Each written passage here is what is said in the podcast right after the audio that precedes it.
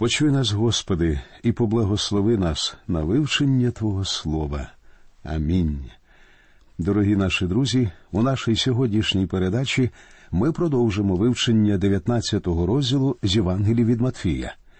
Минулого разу ми говорили про вчення Ісуса про розлучення і торкнулися питання про важливість дітей для Царства Небесного.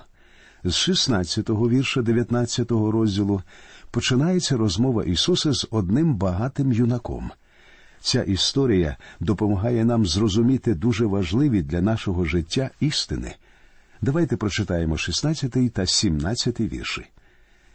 І підійшов ось один, і до нього сказав Учителю добрий, що маю зробити я доброго, щоб мати життя вічне?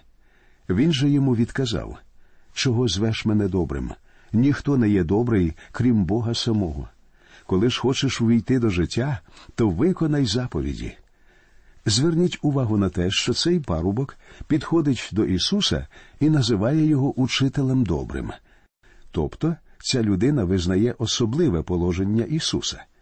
Безсумнівно, вороги Ісуса не стали б цього робити. Ісус говорить цьому юнакові Чого звеш мене добрим? Мені здається, я знаю, що хотів сказати тут Господь. Словами ніхто не є добрий, крім Бога самого. Ісус, власне, говорить якщо ти сам визнаєш, що я добрий, зроби ще один крок, визнай, що я Бог. Тобто він свідомо направляє цього хлопця до того, щоб той визнав його Христом, Сином Божим. Далі у віршах з 18 по 20 Господь Ісус нагадує цьому юнаку заповіді, які стосуються наших взаємин із ближніми. Той питає його, які саме? А Ісус відказав Не вбивай, не чини перелюбу, не кради, не свідкуй неправдиво, шануй батька та матір і люби свого ближнього як самого себе. Говорить до нього юнак. Це я виконав все, чого ще бракує мені. Цей юнак сам визнав, що дотримується цих заповідей у своєму житті. Однак при цьому він усвідомлював, що йому чогось бракує. Заповіді, які йому нагадує тут Господь, говорять про взаємини людини з ближніми. При цьому Ісус не торкається тих заповідей, у яких говориться про взаємини людини з Богом. Господь не згадав їх лише тому, що намагається підвести цього юнака до певних висновків. І ось тепер, у 21-му вірші, він звертає увагу на взаємини цього юнака з Богом. Ісус каже йому Коли хочеш бути досконалим, піди, продай добра свої та й убогим роздай, і матимеш скарб ти на небі. Потому приходь та й іди вслід за мною. Фраза Коли хочеш бути досконалим означає якщо хочеш досягнути повноти. Якби цей юнак пішов за Ісусом, то зрозумів би, що насправді він не виконує найперших заповідей, у яких йдеться про взаємини людини з Богом. Зараз Господь Ісус Христос перебуває на шляху до Христа. Тому, якби цей юнак пішов за Ісусом, йому довелося б слідувати за ним до самої Голгофи. Але було щось, що заважало йому слідувати за Христом. Каменем спотикання для цього виявилося його багатство. Для мене або для вас каменем спотикання може виявитися щось інше. У 22-му вірші ми читаємо реакцію цього юнака. Почувши ж юнак таке слово, відійшов, зажурившись, бо великі маєтки він мав. Отже, Саме гроші перешкодили цьому юнакові наблизитися до Господа Ісуса Христа. У наші дні є безліч різних перешкод, які втримують людей від Господа. Причому багатство лише одна з них. Цікаво, що доволі часто те, що людина іноді все ж таки відвідує церкву, заважає їй прийти до Христа, тому що ці формальні відвідування наче тримають людину в особливому коконі, що заважає їй тверезо подивитися на свої гріхи. Такі люди почуваються в безпеці тому, що виконують певні обряди або формально покаялися. При цьому вони залишаються невіруючими.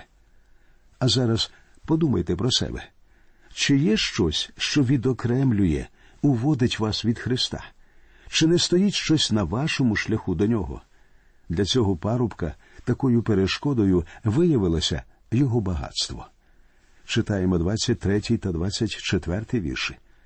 Ісус же сказав своїм учням по правді кажу вам, що багатому трудно ввійти в Царство Небесне. Подібну картину ми можемо спостерігати і у наші дні. Не так вже й багато поважних багатіїв, тобто тих, кого ми називаємо сильними світу цього, є щирими християнами. 24-й вірш. І ще кажу вам верблюдові легше пройти через голчане вушко, ніж багатому в Боже царство ввійти.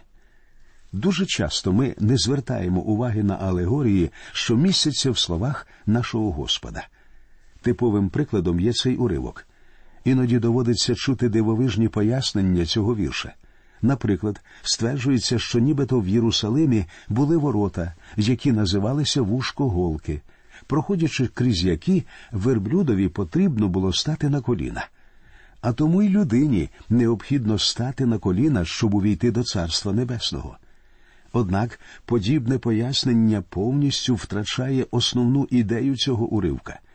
Адже тут Господь говорить про справжнього верблюда і справжнє вушко голки. Друзі, ось просте запитання. Чи може справжній верблюд протиснутися крізь вушко справжньої голки? Я думаю, що сумнівів з цього приводу у вас бути не може, тому що це неможливо. Але чи може Бог зробити так, що верблюд зможе пролізти через отвір у голці? Взагалі Бог, звичайно, цього не робить, однак принципово це можливо. Так само лише Бог може відродити людину. Саме цю думку хоче донести до нас тут Господь. Сьогодні верблюдові легше пройти крізь вушко голки, ніж багатій людині увійти в Царство Боже. Їй перешкоджають багатства. Багато людей думають, що вони матимуть спасіння лише завдяки тому, ким вони є, і завдяки тому, що в них є. Але людина по-справжньому отримує спасіння лише тоді, коли вона усвідомлює, що в очах Бога є всього лише грішником, і їй нічого запропонувати Богові як плату за своє спасіння. Поки людина буде вважати, що вона може зробити щось, якось сплатити Богові за своє спасіння, спасти її буде не легше, ніж верблюдові пройти через отвір голки. Вірш 25. Як учні ж його це зачули, здивувалися дуже і сказали Хто ж тоді може спастися? І ось що відповідає Ісус у 26-му вірші. А Ісус позирнув і сказав їм неможливе це людям, та можливе все Богові. Це і є поясненням. Ким би не була людина, вона може отримати спасіння лише в тому випадку, якщо визнає, що нічого не може запропонувати Богові, і прийде до нього як жебрак з порожніми руками. Якщо ви прийдете до нього саме так, він спасе вас з Богом все можливо. Далі починається уривок, де розмова переходить до питання про нагороду. Давайте прочитаємо 27-й вірш. Тоді відізвався Петро та до нього сказав Ось усе ми покинули та й пішли за тобою слідом. Що ж нам буде за це? Нам з вами може здатися, що Симон Петро продемонстрував тут всі свої егоїстичні помисли. Однак подивіться, чи дорікнув йому Господь у наступному вірші. А Ісус відказав їм по правді кажу вам, що коли при відновленні світу син людський засяде на престолі слави своєї, тоді сядете й ви, що зо мною пішли на дванадцять престолів, щоб судити дванадцять племен Ізраїлевих. Ні, наш Господь не дорікнув йому. Навпаки, він запевнив Петра, що його очікує велика нагорода. І ми, християни, так само повинні трудитися у сподіванні на те, що нас очікує нагорода, як це написано у 29 і 30 віршах.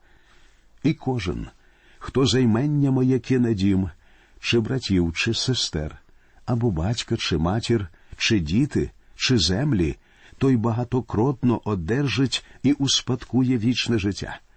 І багато хто з перших останніми стануть, а останні першими. Всіх віруючих, які пожертвували чимось заради Ісуса, чекає нагорода. Я впевнений, що багато нікому невідомих святих, про кого цей світ ніколи не чув, отримають у Божому царстві перші місця. А багато відомих християн, лідерів християнства, які вже в цьому житті користуються славою, почестями і визнанням, навпаки, залишаться без нагород. На цьому закінчується 19-й розділ Євангелії від Матфія, і ми переходимо до вивчення наступного. 20-й розділ починається з притчі про робітників у винограднику. Це продовження слів Ісуса про нагороду. Читаємо перший вірш. Бо Царство Небесне подібне одному господареві, що в досвіта вийшов згодити робітників у свій виноградник. Треба сказати, що ця притча має безпосереднє відношення до попереднього розділу. В 19 розділі, в 30 вірші було сказано і багато хто з перших останніми стануть, а останні першими. А якщо ми забіжимо наперед, то в 16-му вірші 20-го розділу прочитаємо Отак будуть останні першими, а перші останніми. Обидва вірші проголошують одну істину колись перші стануть останніми, і останні першими, що є основною ідеєю притчі, яка перед нами. Давайте прочитаємо текст самої притчі. Згодившись, він із робітниками по динарію за день послав їх до свого виноградника. А вийшовши коло години десь третьої, побачив він інших, що стояли без праці на ринку, та й каже до них Ідіть і ви до мого виноградника, і що буде належати, дам вам. Вони ж відійшли, і вийшов він знову о годині десь шостій і дев'ятій, і те саме зробив. Шоста година це полудень, а дев'ята година це третя година пополудні. А вийшовши коло години одинадцятої, знайшов інших, що стояли без праці, та й каже до них Чого тут стоїте цілий день безробітні? Вони кажуть до нього бо ніхто не найняв нас. Відказує їм Ідіть і ви в виноградник. Коли ж вечір настав, то говорить тоді до свого управителя пан виноградника Поклич робітників і дай їм заплату, почавши з останніх до перших. І прийшли ті, що з години одинадцятої, і взяли по динарію. Коли ж прийшли перші, то думали, що вони візьмуть більше, та й вони по динару взяли. А взявши, вони почали нарікати на господаря, кажучи ці останні годину одну працювали, а ти прирівняв їх до нас, що витерпіли тягар дня та спекоту. А він відповів і сказав до одного із них Не кривжу я, друже, тебе. Хіба не за динарія згодився зо мною? Візьми ти своє та й іди. Але я хочу дати і цьому ось останньому, як і тобі. Чи ж не вільно мені зо своїм що я хочу зробити? Хіба око твоє заздре від того, що я добрий? Ця чудова притча розкриває перед нами одну важливу істину. Нашу нагороду визначає зовсім нетривалість нашого служіння і неважливість нашого положення. Насправді, кожний віруючий отримає нагороду за свою вірність тому завданню, що Бог довірив йому виконувати незалежно від того, мале воно чи велике, яким би незначним або важливим воно нам не здавалося. Ви знаєте, я завжди вважав, що може так вийти, що Господь щедріше за всіх винагородить якусь тиху і непомітну жінку нашої церкви. Причому, якби я запитав своїх колег по роботі в церкві, чи знають вони цю жінку, вони у відповідь знизили б плечима, відповідаючи, що ніколи не чули про неї, бо вона не співає в хорі, ніколи не говорить про мов і ніколи не проводить занять недільної школи. Тобто ця жінка, можливо, не робить нічого особливого, нічим не відділяється. Проте, можливо, саме її Господь нагородить щедріше за всіх. Цілком можливо, що ця жінка вдова і сама виховує сина. І, хоча їй ніколи не доводилося виступати на багатотисячних зібраннях, подібно євангелистам або проповідникам, вона змогла гідно виховати свого сина, який колись стане місіонером і почне служити Господу на цій ниві. Тобто непримітна вдова просто виявиться вірною тому завданню, що їй довірив Господь. При цьому хтось міг би заперечити. Але ж вона ж трудилася набагато менше, ніж я. Цілком можливо, але ж Бог винагороджує нас зовсім не за кількість виконаної нами роботи. Він буде судити нас за вірність тій справі, до якої він нас закликав. І, можливо, вас, друзі, Господь зовсім не закликав робити щось велике для нього. Однак подумайте, чи вірні ви йому в тому, що Він доручив вам? У наступному уривку Ісус у четвертий раз говорить учням про свою смерть і Воскресіння.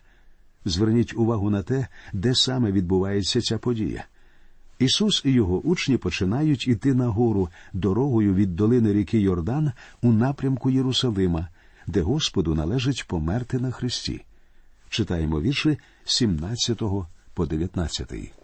Побажавши ж піти до Єрусалиму, Ісус взяв осібно дванадцятьох і на дорозі їм сповістив Оце в Єрусалим ми йдемо, і первосвященикам і книжникам виданий буде син людський, і засудять на смерть Його.